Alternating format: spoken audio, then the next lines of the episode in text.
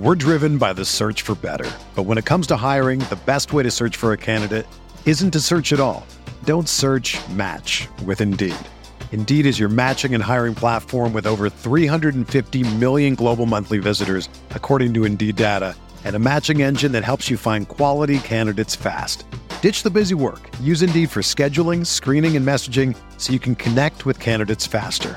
Leveraging over 140 million qualifications and preferences every day, Indeed's matching engine is constantly learning from your preferences, so the more you use Indeed, the better it gets. Join more than 3.5 million businesses worldwide that use Indeed to hire great talent fast. And listeners of this show will get a $75 sponsored job credit to get your jobs more visibility at Indeed.com slash BlueWire. Just go to Indeed.com slash BlueWire right now and support our show by saying that you heard about Indeed on this podcast. That's Indeed.com slash BlueWire. Terms and conditions apply. Need to hire? You need Indeed. This podcast episode is brought to you by Coors Light. These days, everything is go, go, go. It's nonstop hustle all the time.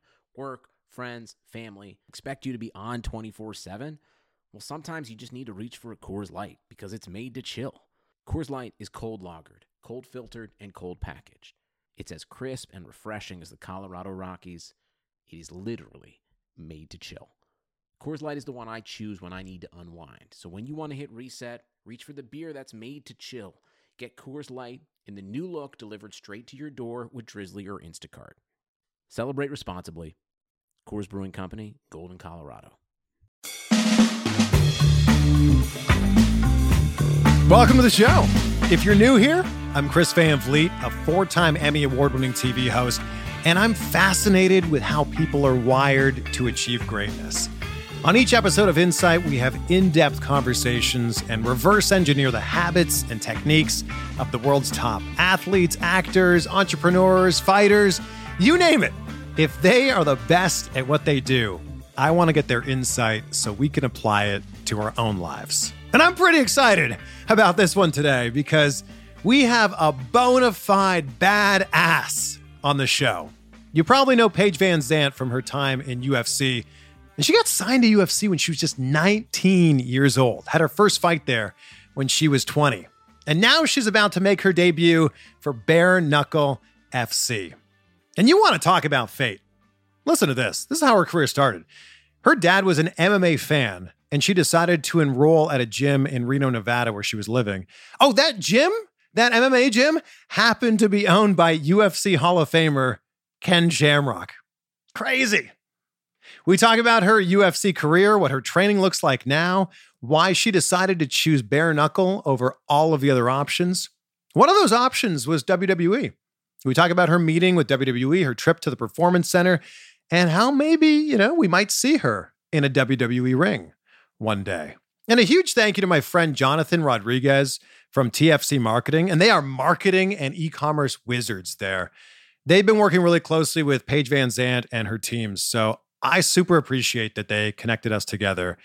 And if you have an e commerce business and you want to take it to the next level, TFC Marketing, they're the people you need to see. You can find them online at tfc.marketing or on Instagram at TFC Marketing. And while we're talking about social media, take a screenshot of this, tag us on there so we can share it. I'm at Chris Van Vliet and Paige is at Paige VanZant. And hit subscribe so you don't miss out on any more insight. Right, see what I did there? If you happen to be listening on Apple Podcasts, I will be forever indebted to you if you could leave a review on there. This one's from Larry Fields, 1990. He says, Best podcast in the world.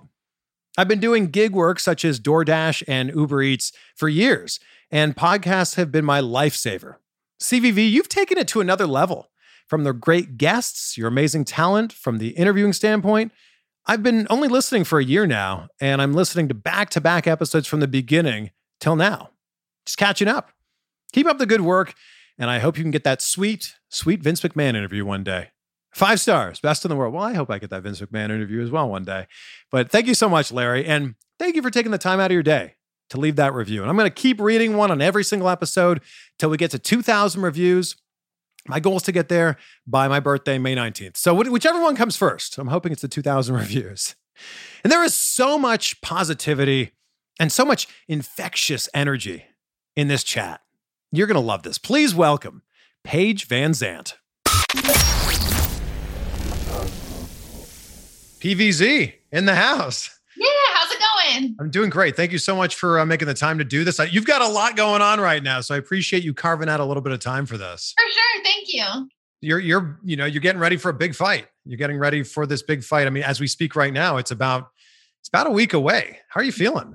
I feel great, honestly. Yeah, we're one week out. Um it's crazy. It, even it's right now it feels like the biggest fight of my entire career. I feel like the most pressure on me, the most like adrenaline. It feels really good. a lot of eyeballs on you for this because I don't know if people expected you at this stage of your career to be going into bare knuckle. This, no, I mean, they didn't. And I feel like that was a little bit a part of my appeal to go to bare knuckle because I knew it would make some big waves. I knew I was going to shock a lot of people by signing with them over, you know, other organizations and I, I definitely think I did that.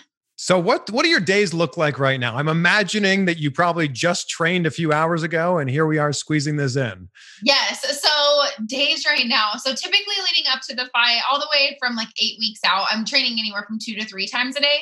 And then as it gets a little closer, now that I'm getting my weight down, it's very like specific training. Um, and then, of course, lots of cardio, lots of getting the weight in check, and then making sure I'm staying as safe as possible in training too to not get like injured before the fight. So, super specific training right now. So, you've relocated to Florida. Is, is training in Florida any different? You know what? That was one of my questions going into like. It's very oh, humid. I used to live there. It is very humid here, but honestly, the training, like, it's really, it's almost comforting to know that the training here, I'm training just as hard as I ever have. Um, but now it's like I have the high level coaching, like extremely high level coaches in this industry that I've trained champions. Now they're going to be in my corner. They're my coaches. They're getting me ready for whatever happens. So it's a, a really big confidence booster, I would say, being at such a high level gym. And how different does training look getting ready for a bare knuckle fight versus getting ready for an MMA fight?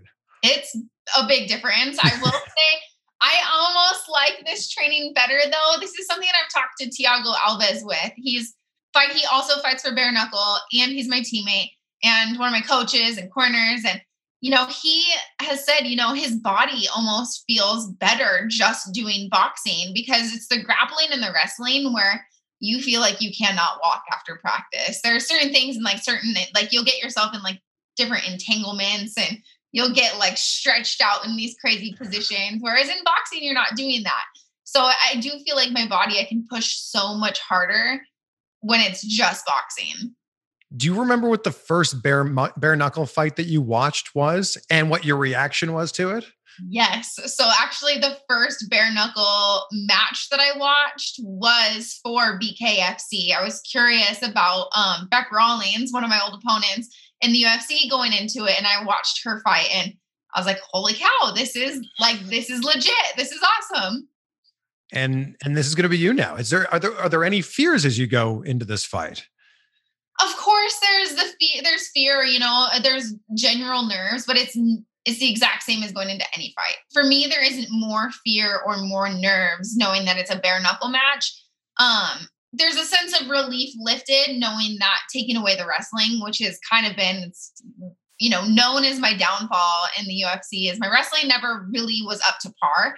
Whereas now I don't necessarily have to worry about that. So it, it is a sense of relief in that sense.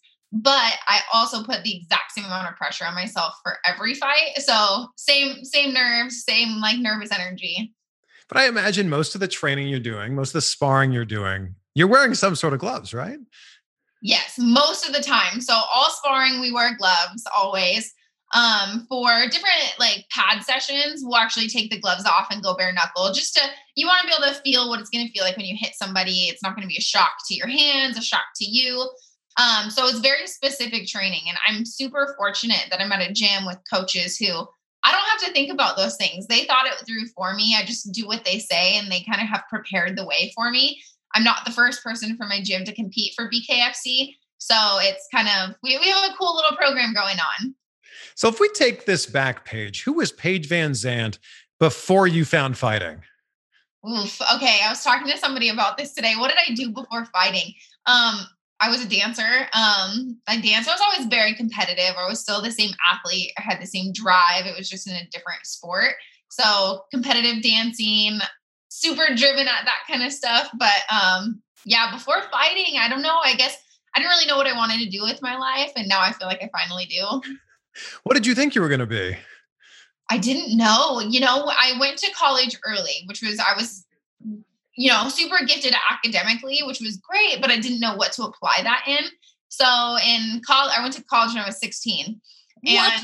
yeah, I went to college. Doogie Howser over here. But it didn't mean anything because I changed my major four times. So within that time, I went from um, a nursing major, culinary arts, physical education, and business. I is what I ended on. So I kind of I didn't know what I, I, I knew I was passionate about a lot of things, but I didn't know what I really wanted to do. Yeah, you really ran the gamut of like the possible career options. I here. did, but you know, looking back at it now, you know, I was in the like physical education, which is what I do. I did culinary arts. I've been on Chopped, the cooking show. So I've been able to like kind of touch upon each of the different majors that I thought I would go into.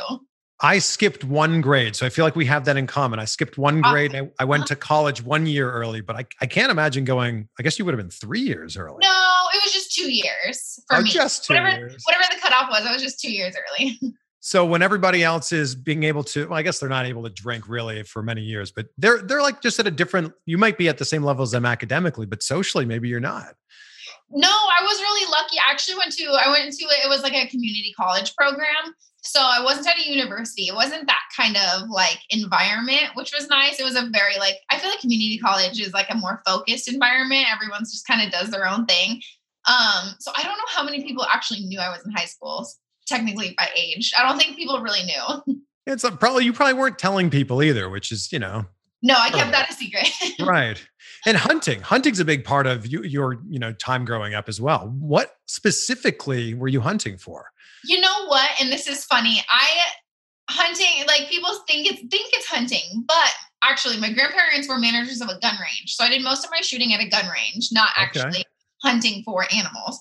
So it was I was on a shooting team in middle school for a little while. It was mostly target target hunting. So what kind of guns were you shooting? Um, so when I was in uh, middle school, they were called air rifles, and then I've shot. I've pretty much shot everything. Shotguns. We when your grandparents manage a gun club, you shoot everything. But you have been hunting, right? No, I haven't. Really?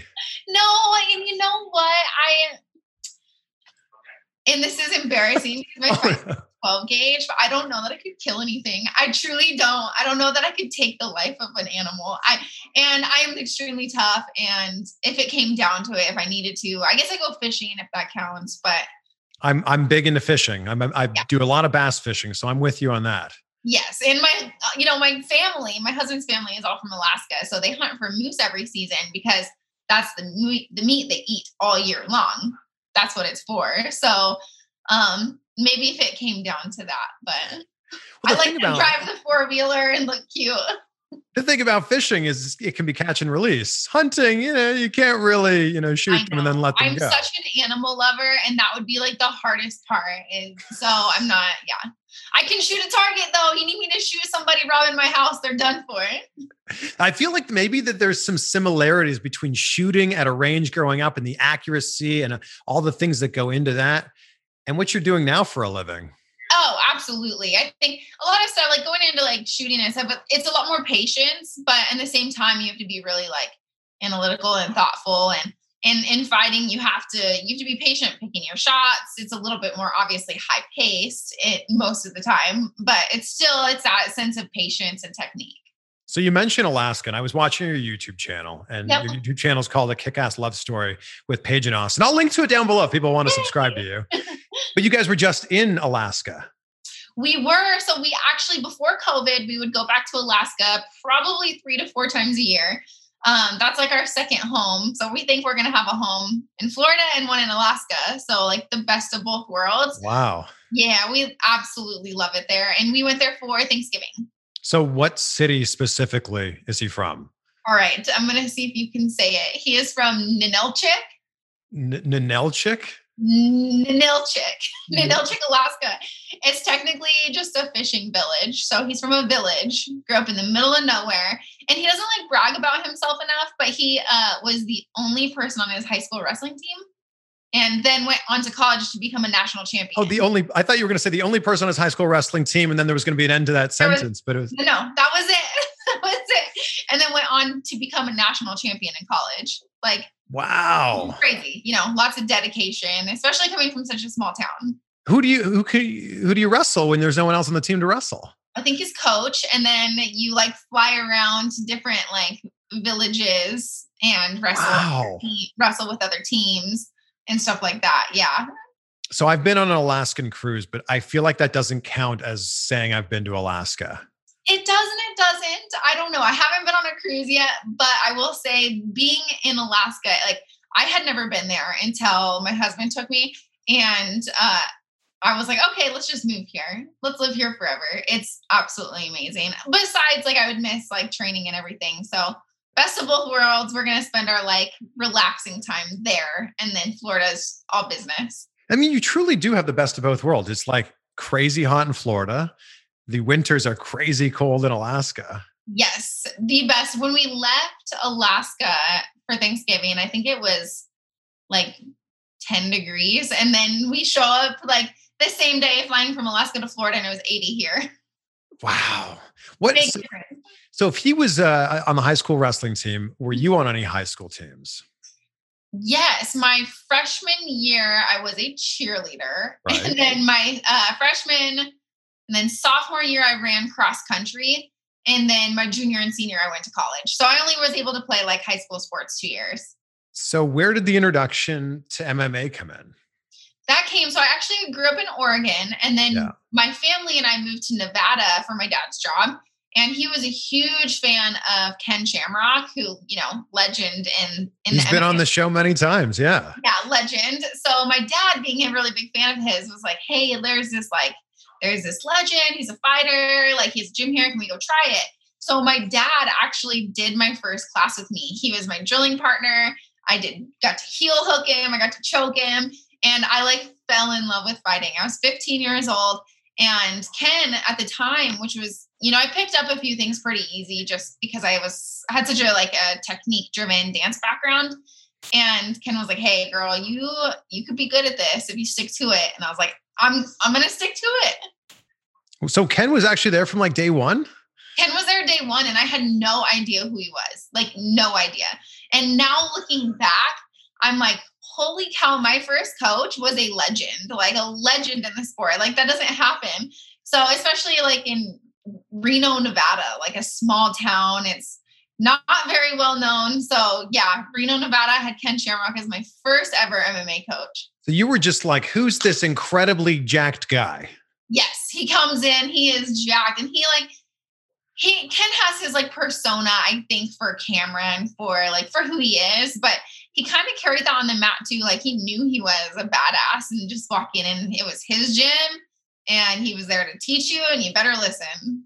Is there anything that Ken taught you early on that you still apply to your training or to your fights now? Absolutely, my heel hooks, and and I don't do them as much in fights. I I went for a heel hook at like the last ten seconds when I fought um Felice Herrig. I like tried to jump for a for a leg lock, but there's certain positions you don't want to necessarily put yourself in a bad spot in MMA, but in straight jujitsu, my heel hooks are like really good still, just because that's the first thing I learned, and I've always been passionate about it. So my, my leg locks are still dangerous. Is Ken still in? Are you still in touch with Ken?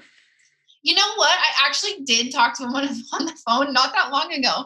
Um, and then, uh, you know, he has a son and we were the same age. So we communicate every now and then. But it's definitely been a while. But yeah, I would say me and Ken still have a great relationship.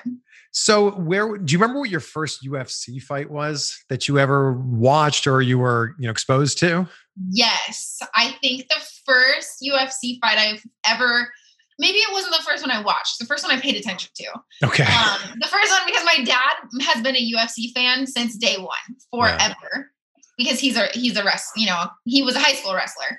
And so when I went, um, when we lived in Reno, my dad's like, "Hey, we got to go. We got to go watch some fights." So there was a UFC card on, and the first ever fight I paid attention to, I know Forrest Griffin was the main event, and so he was my like fight idol and forever. He was the one I looked up to was Forrest Griffin.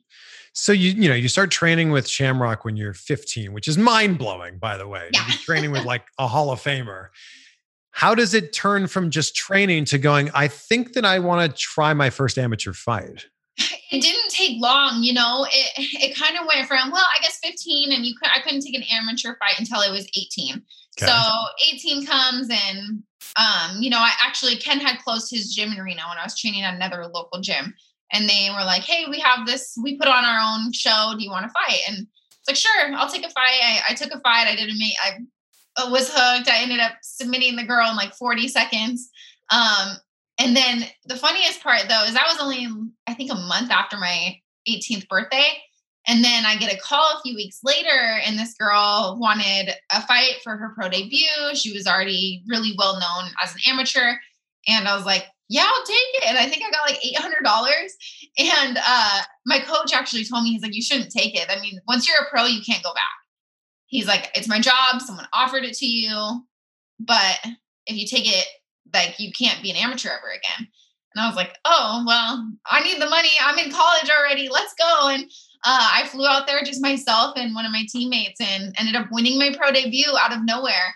And that was the moment I was like, I'm a pro fighter. I am done with school. This is what I do now. Yeah. And how long after that did Dana White and the UFC come calling? Only maybe three fights later. This is insane, by the way. Yeah, I was so, which is funny because eight just turned 18. I turned went amateur and pro right away. I was signed to the UFC by the time I was 19. Yeah. Again, this is insane and amazing. It was, it was really amazing. It was very fast. And obviously, I had an amazing career with the UFC. I loved every second. I had my first fight with them when I was 20. So, signed when I was 19, um, first fight when I was 20, and now 26. I guess I had my last fight with them. And now I'm a professional bare knuckle boxer. When you sign with UFC at 19 and you're a huge fan of MMA, Do you just go, I'm going to be in UFC forever? No, you know what? Not at all. When I had first signed the contract to be in the UFC, And how uh, many fights was that contract? that was four. It was a four Okay. fight contract. And I signed the contract, and you know, I was talking to my parents, and I was obviously very nervous. And it was kind of like a moment where I was like, all right, I might be terrible at this. I don't know. Like it's all happening. It was just all happening so fast. And I was like, I'm gonna treat this like I get one shot. Like this will be my only fight for the UFC ever. That's what I thought. I was like, you know what? They might hate me. They might cut me. I didn't know what was gonna happen. So I, I treated it as like I only had one opportunity to prove to the UFC that I belonged. And I was got, gosh, I got a fight of the night bonus against um Kailin Curran. It was another UFC fighter. And we put on an amazing show and changed my life. I'll, I'll never forget the fight where you broke your arm. And then you go back to your corner and you're like, yeah, I think I just broke my arm. And then you keep fighting. Yeah, you know what? I talk about that with my husband a lot because he was in my corner and I have now broken my arm three times.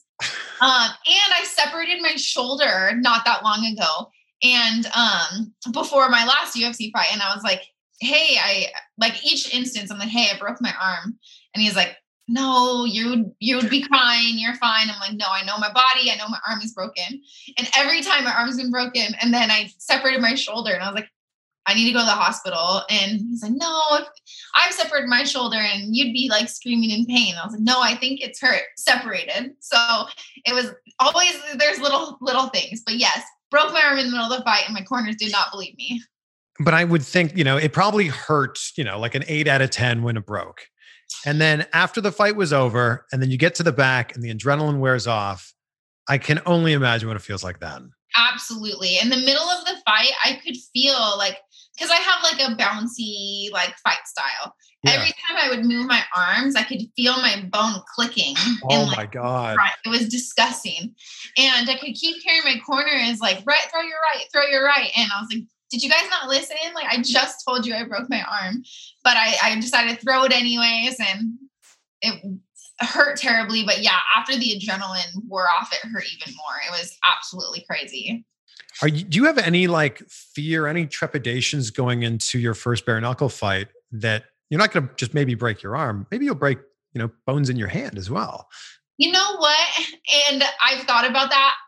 Hands don't hurt as bad as arms. And I know that I fought through an entire five minutes, which is basically like two and a half bare knuckle rounds. I fought five whole minutes plus half of the second round. So like seven minutes with a totally broken arm. So if I can do that, then if I break a knuckle, if I break a piece of my hand in the middle of a fight, I know I'm going to be fine and I know I'm going to keep fighting. I guess more than anything, what worries me is like the things you can't control. Like if you get cut open and then a doctor stops the fight, that would be yeah. very disappointing. I think a lot of your fans are very concerned about like you taking punches to your face. And after you sign, all these people were like tweeting these photos at, at you of yeah. like some of the other bare knuckle fighters. What was your reaction to seeing that? You know what? And I've thought about this, and there's risks in in every career you have. Like of course.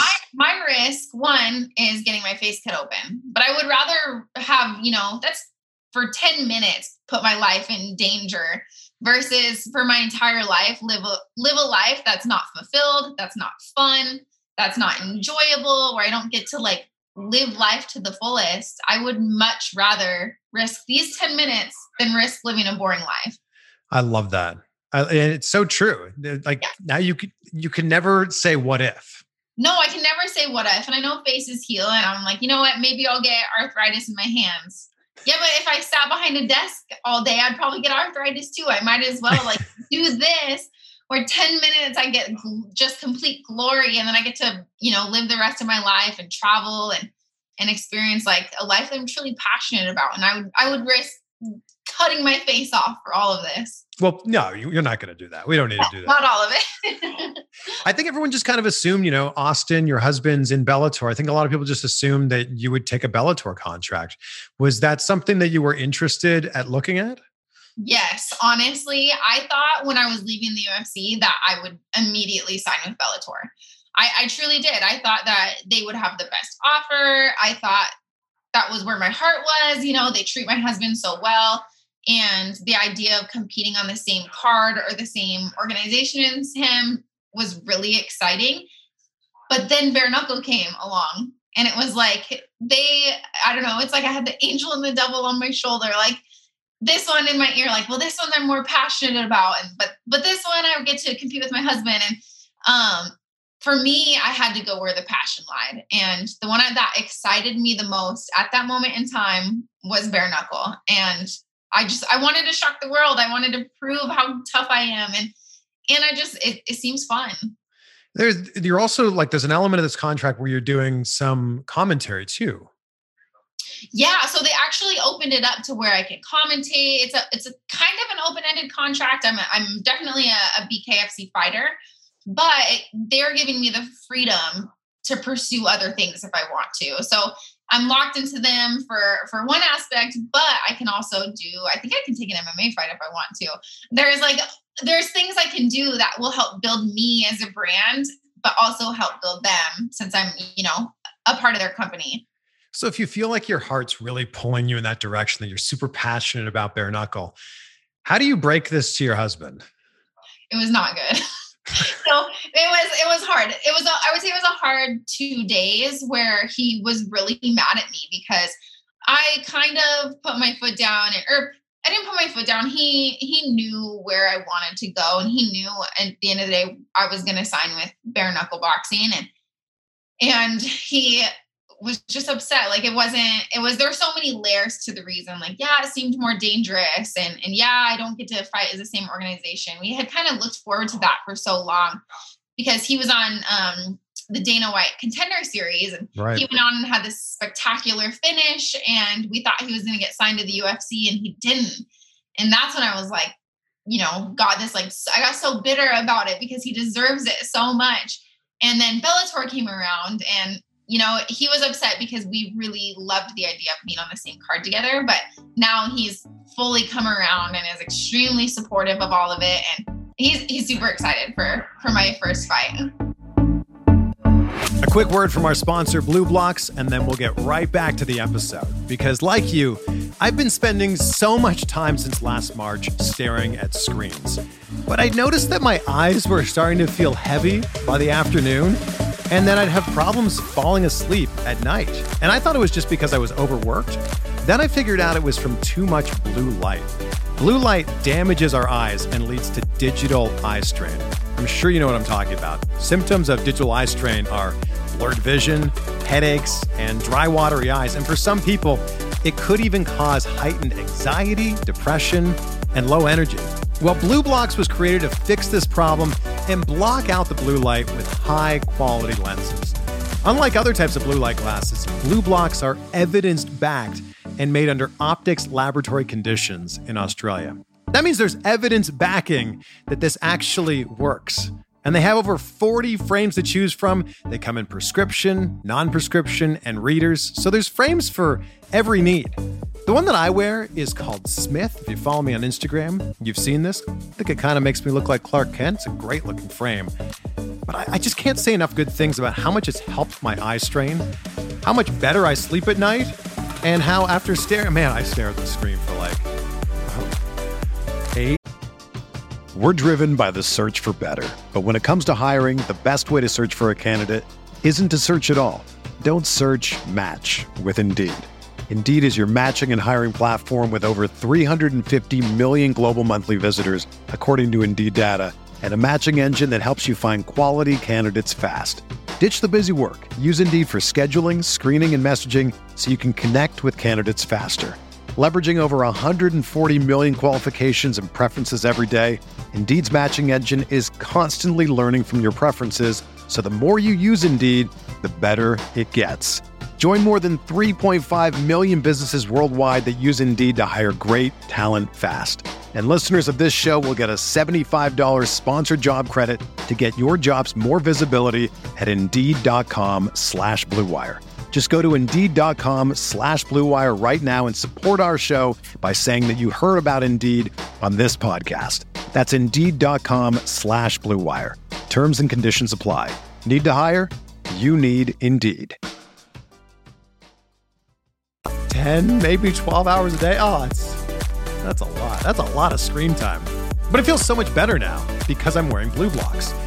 And you can feel better too. You can get your energy back, you can sleep better, and most importantly, you can block out the unhealthy effects of blue light with BlueBlox. You'll get free worldwide shipping and 15% off by going to blueblox.com slash CVV or enter the code CVV15 at checkout. That's B-L-U B-L-O-X dot com slash CVV for 15% off or just use that code CVV15.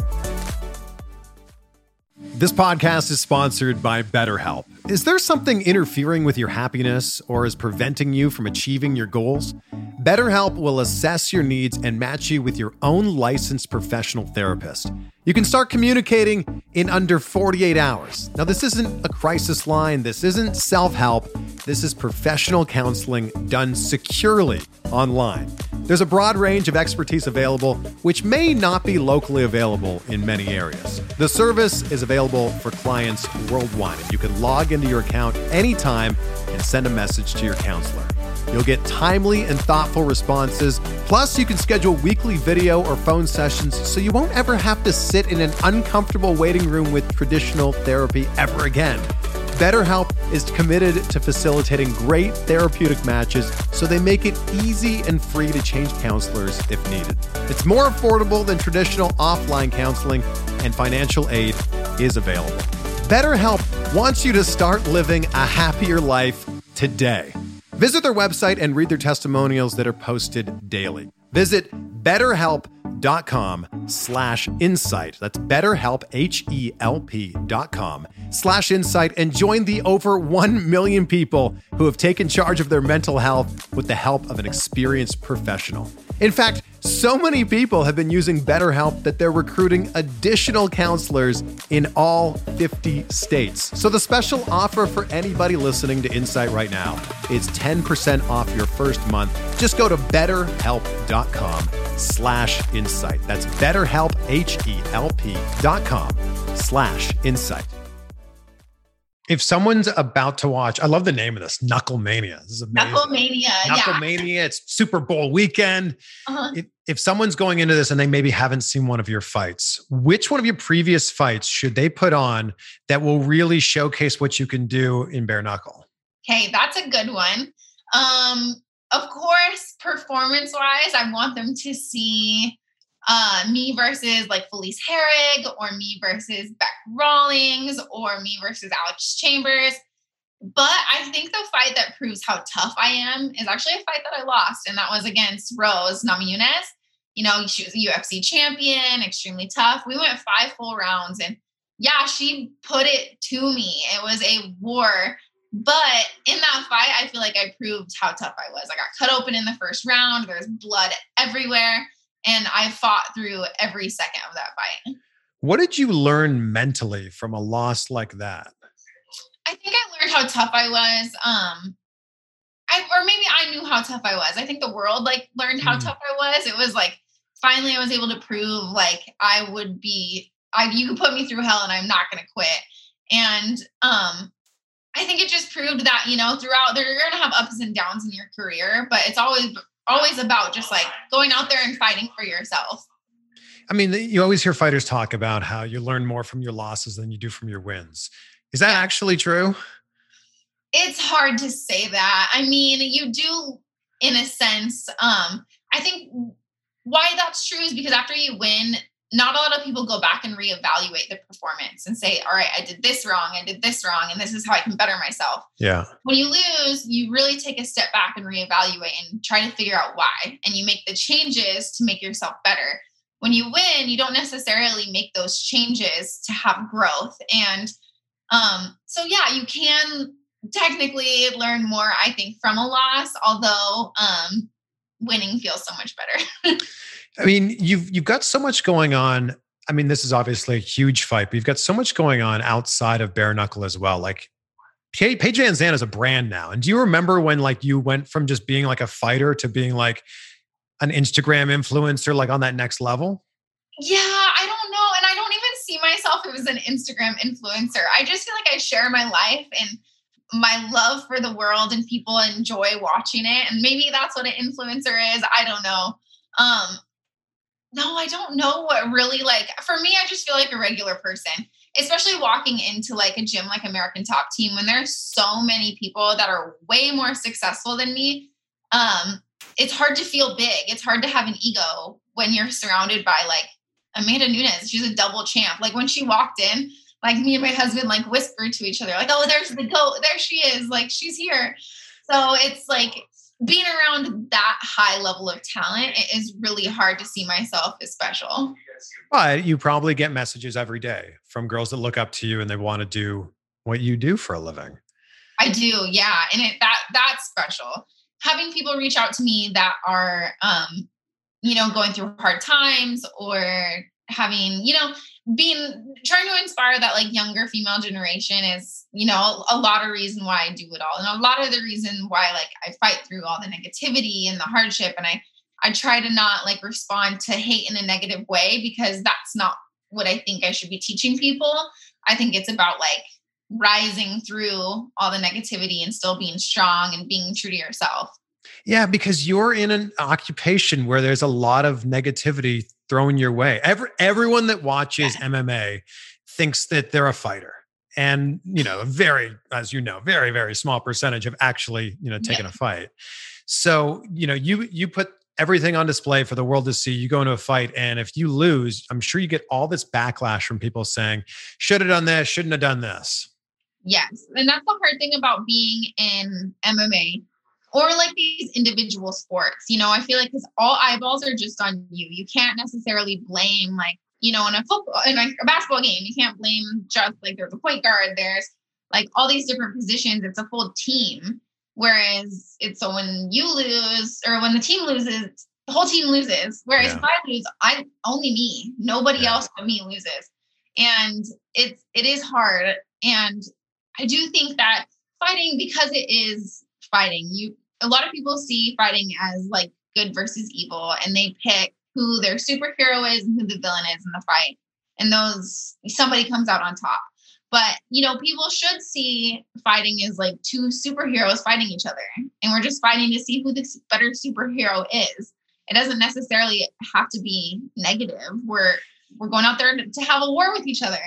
Yeah, UFC has definitely borrowed a lot from WWE, like the good guy and the bad guy in every single Like, fight. Always, you know, and I had been asked, I was fighting uh, Rachael Ostovich in Brooklyn, and one of the um, media guys was like, "Hey, like, how does it feel? You're going to the, you're kind of the villain in this fight." I was like, "What? Me? I am never the villain. Like, I haven't said a negative thing about a single person I've ever fought." So it's just interesting how there's always kind of that like good versus evil narrative going into fights, and I don't think it needs to be like that. Plus, how could you be a villain when you're smiling like 24 7? That's what I'm saying. I don't. I was like, come on, guys, you got to think of a better storyline than that. How do you stay so positive? Because your positivity, your smile is just so damn infectious. Thank you. Um, No, thank you. no, I feel like it's easy to be myself, and it's like obviously we're talking about me, so it's like I, you know, feel it makes me feel good, and Sure. um, life's too short to be angry all the time, and you know, I could live a very negative life, especially reading the comments and the articles that are written about me. And and there's there's a lot of negativity, but I, you know, if you just focus on the good, like if you focus on everything is love around you and and just soak soak it all in, enjoy the moment and remember life is short and at the end of the day, this is just a job. Was there one specific comment or something that you saw or heard that you were like, you know what? I don't need to deal with this anymore. I'm just not going to read them. yeah there's some um i can deal with like the occasional like troll and you would kind of expect that but um and this is something i had to learn the people who are hating on you eh, they're not hating on you because of who you are. They're hating on you because they have hate in their heart. And i had one kid comment on every single one of my pictures videos. He would dm me and tell me like hey you need to go kill yourself. Like you need to like constantly telling me to kill myself. And like these terrible terrible things. And finally i just like added him on instagram. I was like hey what's going on like why why are why do you hate me what what is what truly how does this have to do with Yeah. and now we're instagram friends and it's So what, where did the conversation go from there? oh, just curiosity. I was just curious. And then he ended up apologizing and saying he's really sorry. And a lot of people are just looking for a response. Yeah. And, you know, once you like respond and you validate their comment publicly, I feel like that gives them validation. Whereas if you can, you know, message them in private, or I mean, and some people are just maybe miserable, but I, I truly believe everybody has good in their heart somewhere. And for you to attack somebody that you do not know, that you've never met before, it has to stem from something else. And it has to Yeah. stem from something inside of you. Well, what he did to you is called bullying. That's what that It is is. bullying. It is You- absolutely is. You should have been like, uh, "Do you know who I am? Like, I could literally, I could like break your face." Part of me is like part of me wants to have that reaction immediately. But um I also know one of the best quotes I've heard was like, you know, nobody doing better than you will put you down, or nobody Yeah. doing better than you is thinking about you. One of the two. So it's some, you know, those are obviously people who aren't doing more than I am. Are there ever like girls that have maybe had a you know a drink or too too many, and they you know run into you and they think that they could like try to start a fight with you at a bar or something? No, and I'm very happy about that because girls aren't like that, which is very nice. But I have been with quite a few of my like fight friends and the guys, and yeah, people like to try to challenge them constantly. Has this happened to Austin while you've been there? No, not yet. But I will say Austin is like the peacekeeper and he will make anybody his best friend. So there's people who don't like him or don't like me and now they're best friends and they get drink. Like it, he can literally befriend everybody. And I say this with great respect. He looks like a fighter. You He don't does. as much look like a fighter. Thank you. He's got the huge cauliflower ear and he's got an eyeball on his throat and covered in tattoos, but he is the more I would say he's more down to earth than I am. Like if it comes to like road rage or tempers, that's me. What? No way. Absolutely. I have the worst road rage in the world. What is your biggest pet peeve on the road? Biggest pet peeve is when you're in the fast lane and there's a car going under the speed limit in the fast lane. Mhm. That Mine's- kills me. Mine's when they don't put on the turn signal. Like, come on. Yeah. I'm not a mind too. reader. Come on, man. Who was Austin when you first met him? Gosh, you know what? Austin really hasn't changed since I first met him. He's kind of been the same. And of course, I can hear him playing Call of Duty in the background. Oh, is If he good? Tell him to be quiet, I can. No, I can't hear it. It's okay. Okay, good. He, you know, You're about to lay down the law here. I will lay down. I will shut that off. No, when we first met, he didn't play video games at all. So his inner nerd definitely has come out a little more.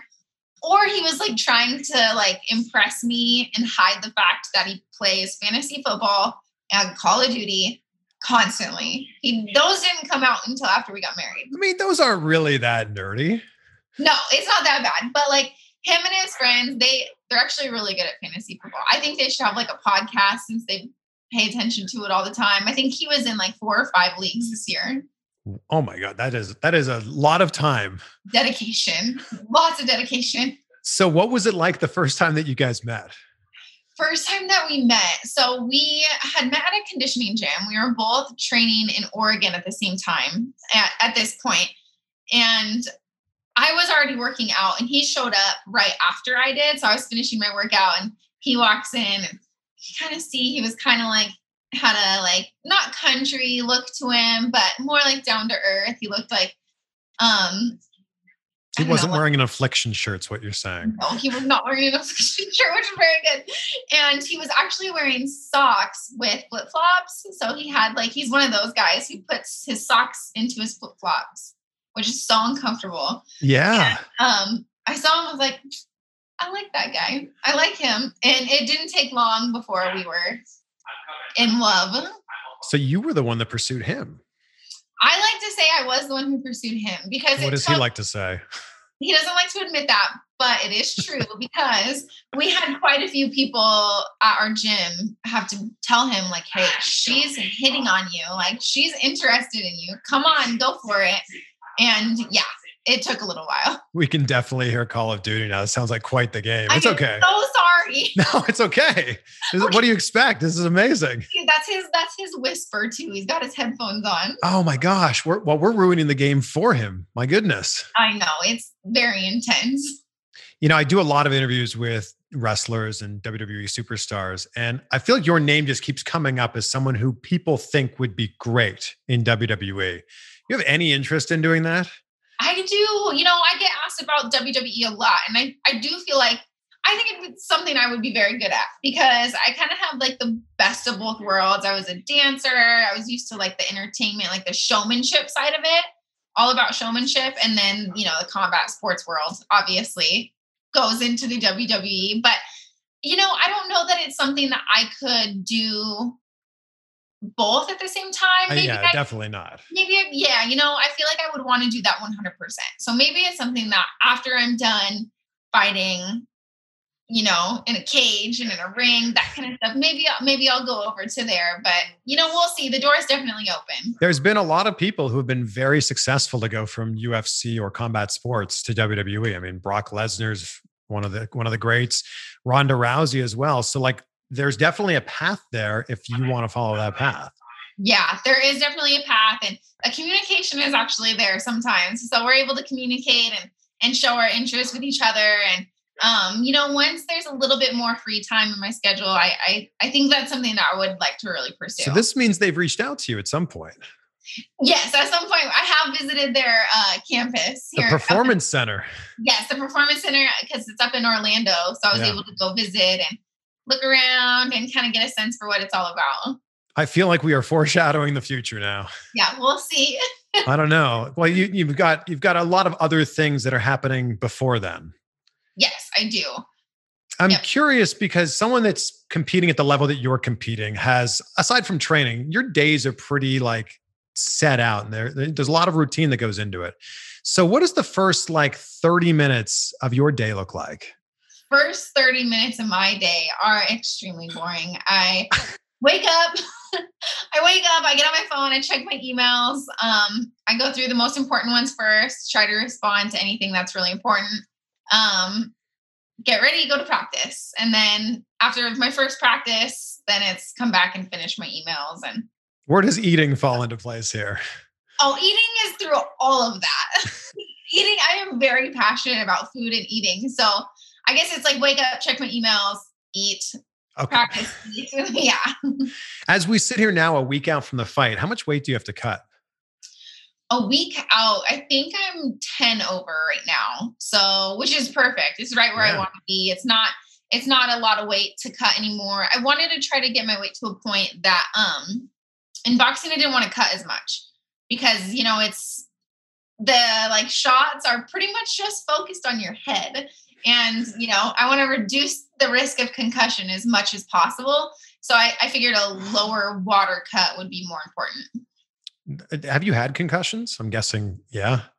Actually, I don't know. No way. I've never been diagnosed with a concussion in my entire career. So, well, knock on wood right now. Yeah, knock on wood.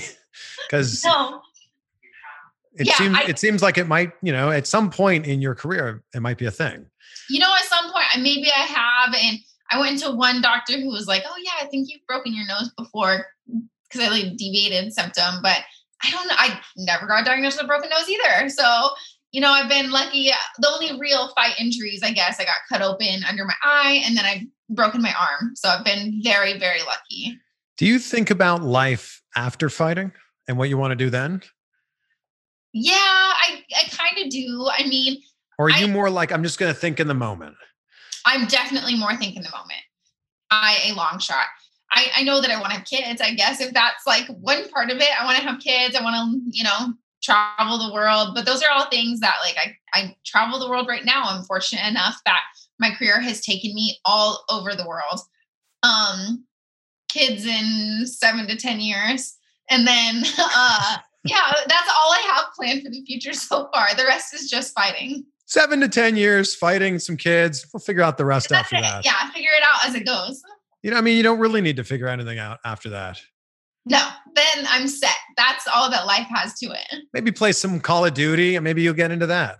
Maybe. I tried. I really did. I thought it would be a fun like pastime, but I would rather read my emails than play Call of Duty, honestly. So when he's playing Call of Duty, you're reading emails or what is it that you do? Yeah, I read my emails, actually put together our blogs for YouTube. It's Yeah. Are you editing those yourself? I edit them all myself. Wow. Thank you. So you can actually see as the timeline goes on that I'm slowly getting better at it. Um, so I'll edit edit videos, try to get our vlogs ready, and it is really just passion for me. We don't really make money off of them or anything, so it's it's just kind of fun. Well, not yet, but your channel's but growing a ton. Yeah. Thank you. Yeah, we are. We're trying to grow the YouTube channel. I feel like you know people get an idea of who I am and who you know the life we live off of Instagram and off of social media, but that you get to see my real personality. Hmm. That's where you see me like in Alaska with my family. You get to see like day to day of a married couple of what it's like to be like married and professional fighters. Um, the coolest thing is I can get like up close and personal and film like Austin's weight cuts and they're like real behind the scenes of fighting.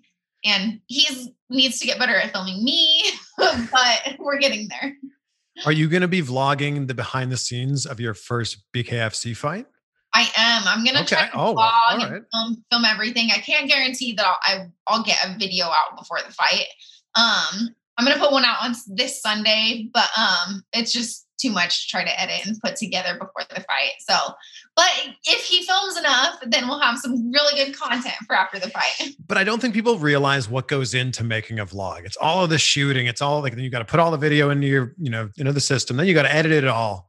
Yep, it's a edit, lot of work, and you've got a lot going on right now. Transitions. It's like a whole, and I really like. I'm. Per, they're not perfect, but I like to think I'm a perfectionist, and I want to make them as good as possible. So the coolest thing actually that I'm doing right now is I've been taking a picture of myself every single day since I started dieting. And you can see the way my body transforms into the day of weigh-ins. Wow. And that's gonna that's actually really cool. I'm super happy that I actually did that because I saw, you know, people take videos of themselves like losing weight. And this is exactly that. And you can see like the whole transformation of my body all the way up until fight night. It's crazy. So when are we going to see that? I think after weigh-ins, I'll probably post it after weigh-ins because that's kind of like the end point is showing like the weight cut of where where you start and then how much weight you lose and what it looks like for weigh-ins and then and maybe I'll show fight day. But yeah, I'm, I'm excited to show that. It's kind of cool. Just people don't really show like how much your body transitions in a fight camp as a professional fighter. Like we go through a lot and our body like completely changes in like, you know, six to eight weeks. So that's going to be its own video when you put this out? Yeah, that'll be its this own be video. great. Yeah, just that. Have you had any interest from like so I live in Los Angeles now. Have you had any any interest from like Hollywood or doing stuff out here? I mean, you did Chopped, you did Dance with the Stars. Feel like you're connected with the right people. I am, and you know what? There is interest here and there, and and I got you know an interest for like a movie and and, and stuff like that. But um, first things first is fighting, and, and it has to coincide with my fight career. Um, there's little things I could get here and there. I have I have an amazing management team. They're actually here in Florida too. So um, once I put the pressure on them to do more like LA type stuff or Yeah. TV work, they'll definitely get on it. But as I transitioned out of the UFC into professional bare knuckle boxing, I, I I really wanted the last like six months to just be focused on getting my striking as good as possible, and they eliminated all the other noise. Is there a, someone's career in the movies and movie industry that you look at and go, I would love to have a career like that person? Gosh, you know, and it seems like a like just an easy go-to answer, but like obviously, I feel like I would fit. Me and The Rock are like you know, just kind of have the same pathway of going through like a not com- like you know he's WWE or the combat sports world and working our way up into Hollywood. I would love to have that kind of career, like be so successful at his one career that it leads into an entire another career. Yeah. Well, I mean, it's been a long journey for him. His first movie was like 2000, 2000, 2001, something like that. It's absolutely amazing, and now he's like one of the most well-known celebrities that you could ever think of. He's also one of the nicest guys you could ever meet. He's amazing. Awesome. Which I was supposed to actually, I signed the contract to compete on his Titan games. Yeah. and I broke my arm right before, and I couldn't be on the show, and I was so bummed out. Well, so you haven't met him yet. Have not met him in You're going to have to be on next season. That's I know. That's will be. I'll have to let my managers know. All right, I'm ready now. It'll be better. You you can be on next season when there's actually like fans there too. Yes, I know. I would like to once the you know everything calms down. I would love to be have fans there to cheer everybody on. And I guess that kind of circles back to this fight. You're going to be doing this in, you know, relatively an empty arena. Actually, there is going to be fans there, and in Florida, people are crazy here. It's like kind of like a no mask free for all situation. So yeah, right when my husband and I got here, we both got COVID very quickly, and we're we wear masks everywhere, and we try to do. I mean, we don't go anywhere except for our house or our apartment and the gym.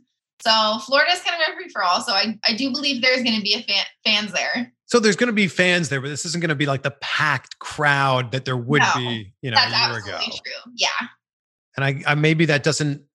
I, I guess you don't. I don't. Do you even hear the fans when you're fighting?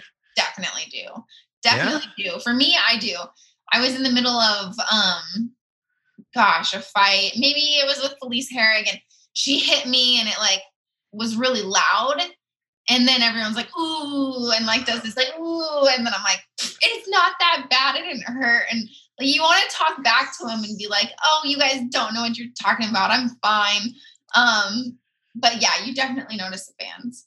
So, as someone who used to live in Florida to someone who currently lives in Florida, what is your greatest Florida story that you've come across so far? Because Florida's a bit strange. Florida's a little bit strange. Um, you know, but I will not I will say Florida's not I don't think Florida's as strange as Portland, Oregon. And I haven't seen absolutely anything as well, we're we're only in Coconut Creek, so we don't get down to like Miami where you know it can get a little bit hairy. Uh so where we are at here in Florida is not as wild as Portland, Oregon. And that's why it's keep Portland weird because Portland is a weird city. Have you seen an alligator yet? We have not seen an oh, alligator. Oh, we got to change this. But the lizards, there's lizards just The walking around. iguanas, Yes, that are huge. and they're That's weird. everywhere. They're everywhere, and that's they're a little bit weird. Yeah, I, I had a I had a pool, and the iguanas would just go to the bathroom beside my pool all the time. Yeah. Like what? Uh-huh. What's going on here? Well, and I've seen like two of them just fall out of a tree. Like they're huge iguanas and they just fall and like splat on the ground and then just run away totally fine. They, they're crazy. Wow. They're absolutely crazy looking. They're like dinosaurs. They are like dinosaurs, and they fall out of trees when it's too cold. Isn't that it? That's what I yeah, I think that's what it is. When they get too cold and their body temperatures, they're almost like um yeah, their body temperature is too Yeah, cold to yeah. We're not scientists here. We don't. no, I am not. but they're I- weird. I will say they're weird. I've really enjoyed this Paige, and I'm so excited to see you in your first bare knuckle boxing fight. Like, I'm very excited to see what happens here. Thank you so much. I'm really excited and I hope everybody tunes in. It's a, definitely a big deal transitioning over to a new career for me. Um, it's the first of many, so I, I'm really excited. Yeah, and I think people think that there's more of a transition, like there's more similarities than there are differences, but it's probably the opposite way. There's probably more differences than there are similarities. It's a big difference. It's taken away, you know, my um, best quality, I would say, as an athlete, and made me really focus on like the details and the technique, and really grind down and focus on on the basics. And I feel like I've really done that, and I, I do think it's going to show off in this fight. Your positivity is so infectious. I love Thank this. And I'm, I'm someone who leads with gratitude in my life. So I end every interview by asking you, what are three things that you're grateful for in your life right now? Oh my gosh, the three things I'm grateful for. Um, really grateful for my team. I have a very big one. It's my family. I'm grateful for my management team, my business managers, my coaches, my teammates. Um, the way that even my teammates have just absorbed and loved me since I've come to American Top Team has been amazing. Um, I don't know, maybe that was like four things, but I'm grateful for life. I'm grateful for this new opportunity. Um, it's just, yeah, lots of things to be happy about. Just so much gratitude. I love it. Yes, so much. Thank, thank you for bringing the positivity. yeah, thank you so much for having me. This was awesome. There we go. Paige VanZant. And a huge thank you to Paige for taking the time out of her busy training schedule to hang out with us for a little bit. And a big thank you again to my good friend Jonathan Rodriguez from TFC Marketing for connecting me and Paige together and making this interview happen. They are marketing and e commerce geniuses. And if you have an e commerce business and you want to take that to the next level, look for them online. They are at TFC Marketing on Instagram, and their website is tfc.marketing. And you can catch Paige's bare knuckle FC debut against Britain Hart on February 5th on pay per view. I'm really excited to see how that goes. And I just love how she focuses on all the positive aspects of her life and just shuts out the negativity because what's wrong is always available, but so is what's right. You know, why focus on the negative parts of your life when there's so many great things that are happening? If you enjoyed this conversation, share it with a friend or share it on social media and tag us. I'm at Chris Van Vliet. Paige is at Paige VanZant. If we're talking about positivity here, I found this great quote.